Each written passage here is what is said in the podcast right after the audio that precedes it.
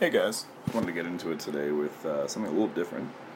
Just wanted to test out some D&D and other RP character archetypes and just build a little bit of a basis to fill my pages for my D&D group. I was talking to a guy at work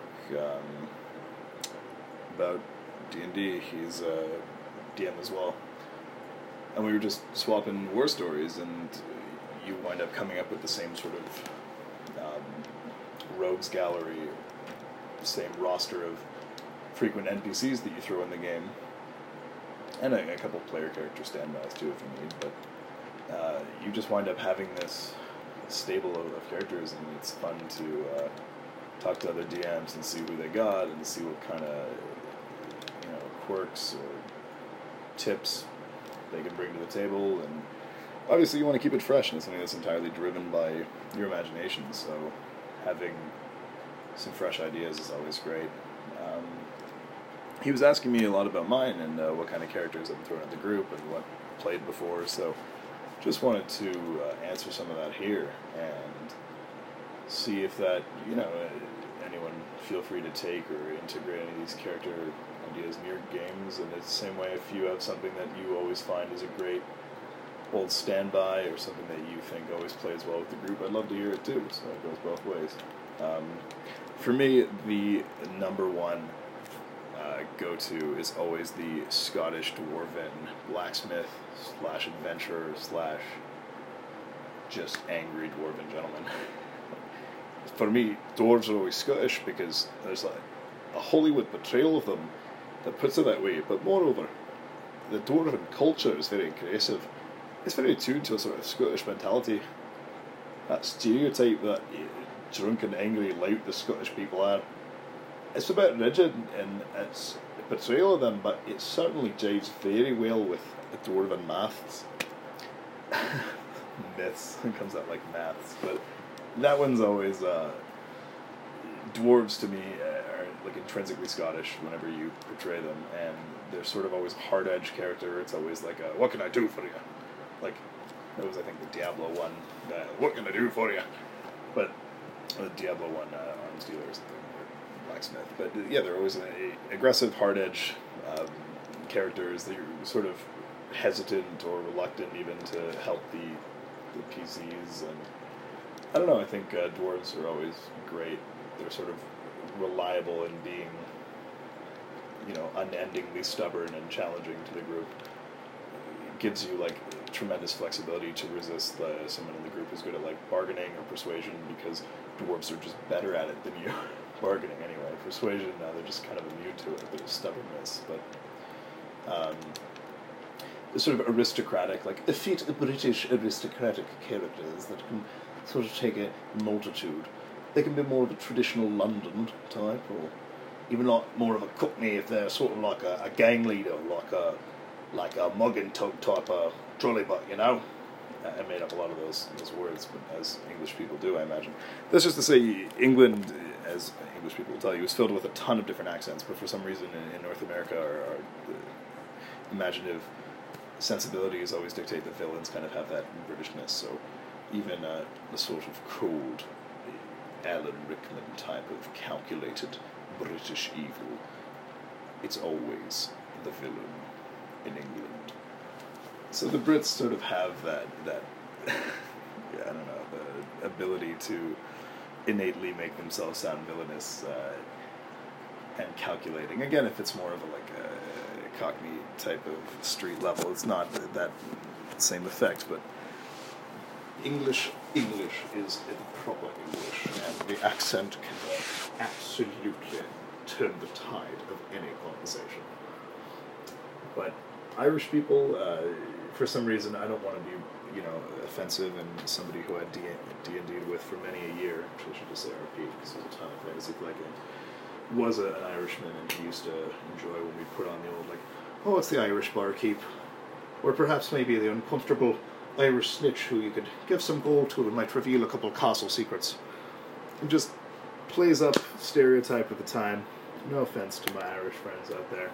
I love it, but that's always good for a low level, like I call them like breakable NPCs that like they're either going to mind fuck or bargain fuck or just straight up put his head through the wall. Depends on the group, to be honest. I'm going to straight up apologize moving forward if any of them offend anybody. I've always enjoyed accents and theatrical and almost anthropological way, I would say. I just enjoy accents as a sort of fundamental human phenomenon that develops, and I'm fascinated by it. I don't mean to offend anybody at any given time. I am fairly ethnically diverse, if that makes any difference to people who think that makes a difference. But anyway, I always enjoy the sort of Chinese Shen, the covetous Shen from Diablo 3, or earlier Diablos, I'm not sure. It's sort of like, the Chinese storekeeper who's very stingy with money. I give you X for 4 gold pieces. And like, go, you know, I know 2 gold. I'm like, no, you pay 3 gold. You pay now. Like, I'll pay later. Chinese accents are hilarious, and the Chinese people are rich and phenomenal culture that I actually studied in university, but they have the ability to just be shrewd business people, and in games, the group does not get past my Chinese market dealers, the Chinese stall owners. Similarly, stall owners, the Arabic characters are always great. I'm going to be honest, I have a lot of family in Israel, and like sometimes Arabic and Hebrew accents you can't fucking tell apart, and the people, and like I know they're all like angry, and they should be, you know, kind of chill about it, because they're sometimes seemingly very hard to tell apart linguistically, and the language themselves obviously differ quite a bit, but just the accents and stuff, and the dudes. But there's always the Arab stall market keeper who you drive a hard bargain, but he is fair. And maybe his culture comes in there. He's got a scimitar, and maybe the hat from Aladdin, a big hat. He's very aggressive, though. He's quick to round up the town militia. So, I mean, the accent kind of can be whatever flavor you want, you know what I mean? It's sort of just make the character suit what's going on. The scene of the setting of the city and the scenes that you're trying to set in your RP. It's more... use the characters for what you want, but I love that accent, especially you watch something like The Mummy, and you have just, I can't do the accent justice, but Oded Fear, the Israeli actor who plays Ardeth Bey, that's a really good one, too. Like, do you have any idea what you have done? Like, it's almost, well, that kind of came out a little bit Hebrew, but he's cool. Check him out. Hebrew accents are fun, too. I mean, I'll be able to be the first one to make a mildly offensive Jewish joke, as my personal heritage gives me some of that benefit. But that sort of Israeli jewelsmith or armorer or shopkeeper again, or traveling bard even, sort of the wise man who travels and he tells you the Jewish tales. He tells you of the ancestors and of the great bardic stories. And maybe you tip him. I don't know. Maybe if you don't tip him, he stabs you in the throat. I don't know. What this I should know. But I do have an onion soup. No meat in it. You can always do like the sort of wise traveling scholarly bard guy and throw in that rabbi flavor. I always enjoyed that. Give it sort of a uniqueness to it. All manner of traveling. I'm reading a book actually called Jongliers. Probably butchering the pronunciation. My brother speaks French, so atrocious that I don't. But you can have a traditional French accent, so it's a traveling Francois, we shall say, and he says baguettes, but also his sword, and he's come from Lyon on a crusade. So, you know, it's actually, a lot of that is heavily inspired by the book I'm reading, but that European archetype, the sort of romantic Spanish, Italian, French, it plays very well. You can do any of the sort of the same finesse, the same romanticism comes from them. It started becoming a little Dracula there, but I will say that Dracula accents, as a reminder, are a huge bread and butter in my campaigns, and that just means that the group recently got off a very long stint in like a Transylvania type area in my game, in my universe called Skavania, but yeah, sue me. So, a lot of the characters were traditional Eastern European, but the Count himself, he wasn't actually a Count, but he's the main villain. He was very Dracula, very vampire ways, and the inflections and the words. It's almost a little Jewish, but equal parts vampire. Makes you wonder. There were in the game sort of a forest-dwelling Druidic people, and I had sort of opted to give them like a traditional Native American or Native Canadian sort of rich natural culture. Like, we are the first people who have been here. It is our land, and in our land we aim to help you as long as you protect the land. And it was funny because a lot of their dialogue, when I was sort of going over in my head, sounded like things that had been repurposed from Swamp Thing, as it just sort of tends to dwell on talking about preserving the green. But I found them great. They were sort of encountered, and they had like a lot of druids turned into like wolves and traditional sort of native-inspired animals, and it was actually very entertaining. It was like, we will fight for you, but you must swear that you will not fuck us over in a bargain. So, again, it's quite a good friend at work who's part Ojibwe.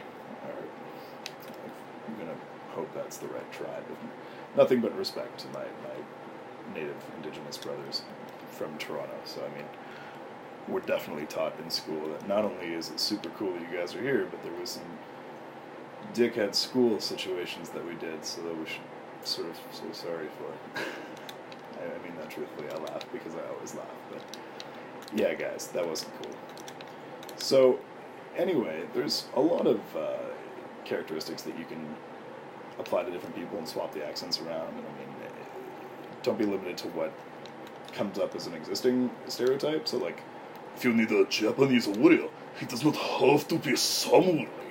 He cannot be an aristocrat, and he could go to the Kyogen theater. Got a little weird there. I don't know why. Kyogen was the only Japanese word in there. It's an interesting type of theater. You should check it out, guys. Anyway, Japanese characters as samurai, cliche, obviously. Japanese character as rich silk merchant with a penchant for exotic animal trade. Rewarding. Bring me pelts, and I will make you a fantastic deal. Still a little off, a little racist. I apologize for both. I went to school to not offend people for that specifically, so that's what it is. It's justifications are getting flimsier as I go. Although I do have a degree in Japanese history, so that one I feel like is mildly earned. I feel a lot of Mexican accents, or traditional Mexican accent is very fun to do.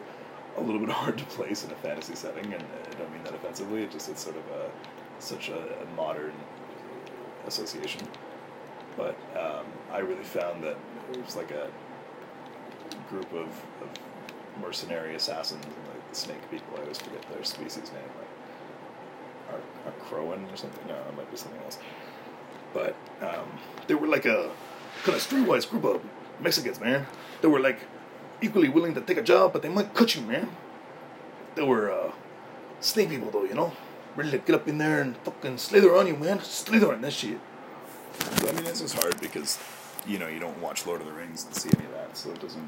That's always what I go to when you're trying to bring fantasy to people who are unaware of what fantasy is. Like, if you can explain it by associating it to Lord of the Rings, they'll understand. Orcs, done. Trolls, done. Dragons, well, that's a bigger one, but... Ent, yes. Uruk-ai, yes. Drow, no. Necromancer, well, I guess the Hobbit. Beholders, no. Mind Flayer, well, Stranger Things kind of has a Mind Flayer, but it's not really explained. Doesn't matter. If something's Lord of the Rings, people get it, and if it's not, you really have to work that extra hard to bring it to the light properly. So that was just a few accents. There was... in Russian characters, and sort of a northern, strong but often friendly role, you can have a lot of fun. It's you have the Colossus from Deadpool, you have the Heavy from Team Fortress. It can be anyone. I mean, I don't mean the rudeness, but it can be man from Poland, it can be man from Czechoslovakia, it can be man from Kislev in the Warhammer, it can be man from the frozen north in the chaos, it can be... It's whatever you want. This, the northern archetype is great. Speaking of northern Canadian, I found no serious application for in a fantasy setting. As much as that hurts me as a proud Canadian, there's just no, like... Toronto, I could get into another day, the complexities of the Toronto accent and what the worldview of it is versus what it seems to actually be, and all that aside, the traditionally known, like, upbeat, happy Canadian hoser type accent, eh? Like a guy who's just really to roll up his sleeves, grab a Timmy's, a double-double, and just get the most out of the day, eh? You know? No matter what the HE double hockey stick's going on, I'm going to greet the day with a smile. So that kind of friendly gumption of the northern variety has absolutely fuck all place in a fantasy game without people just ripping you a new one and just being like, I can't deal with this character. I shoot hockey pucks at him in universe. True story. But so much fun you can have. I'm going to definitely go through this again many episodes from now, or maybe not so many, but I'm going to introduce a bunch more content to my group and give them some options of where to go from there, and depending on, obviously, which way they swing on that, I'm going to have to make up a whole stable of new characters, some new monsters, and 100% going to rant on it again. So, in terms of monsters, I'm looking for sort of mid to high level creatures who can threaten them but not destroy them, because one of the things I remember rapping about with that guy was there's this really frustrating line you have to walk, especially with groups that maybe aren't as experienced, where the monster has to be challenging but also killable, and it's very hard. Either like these people get slapped to the ground and just shit on, or they just blow the monster in half. It's a challenge. So yeah, wish you guys all the best. As it was last episode, it's still hot as fucking balls here, so I really hope that it breaks soon and we get some sort of extreme winter, which I know is extremely unlikely, and that's not a realistic hope, but I hope it at least fucking rains and stops being so goddamn humid. But as I sit adjacent to my air conditioner, I bid you guys adieu. I'll see you next time.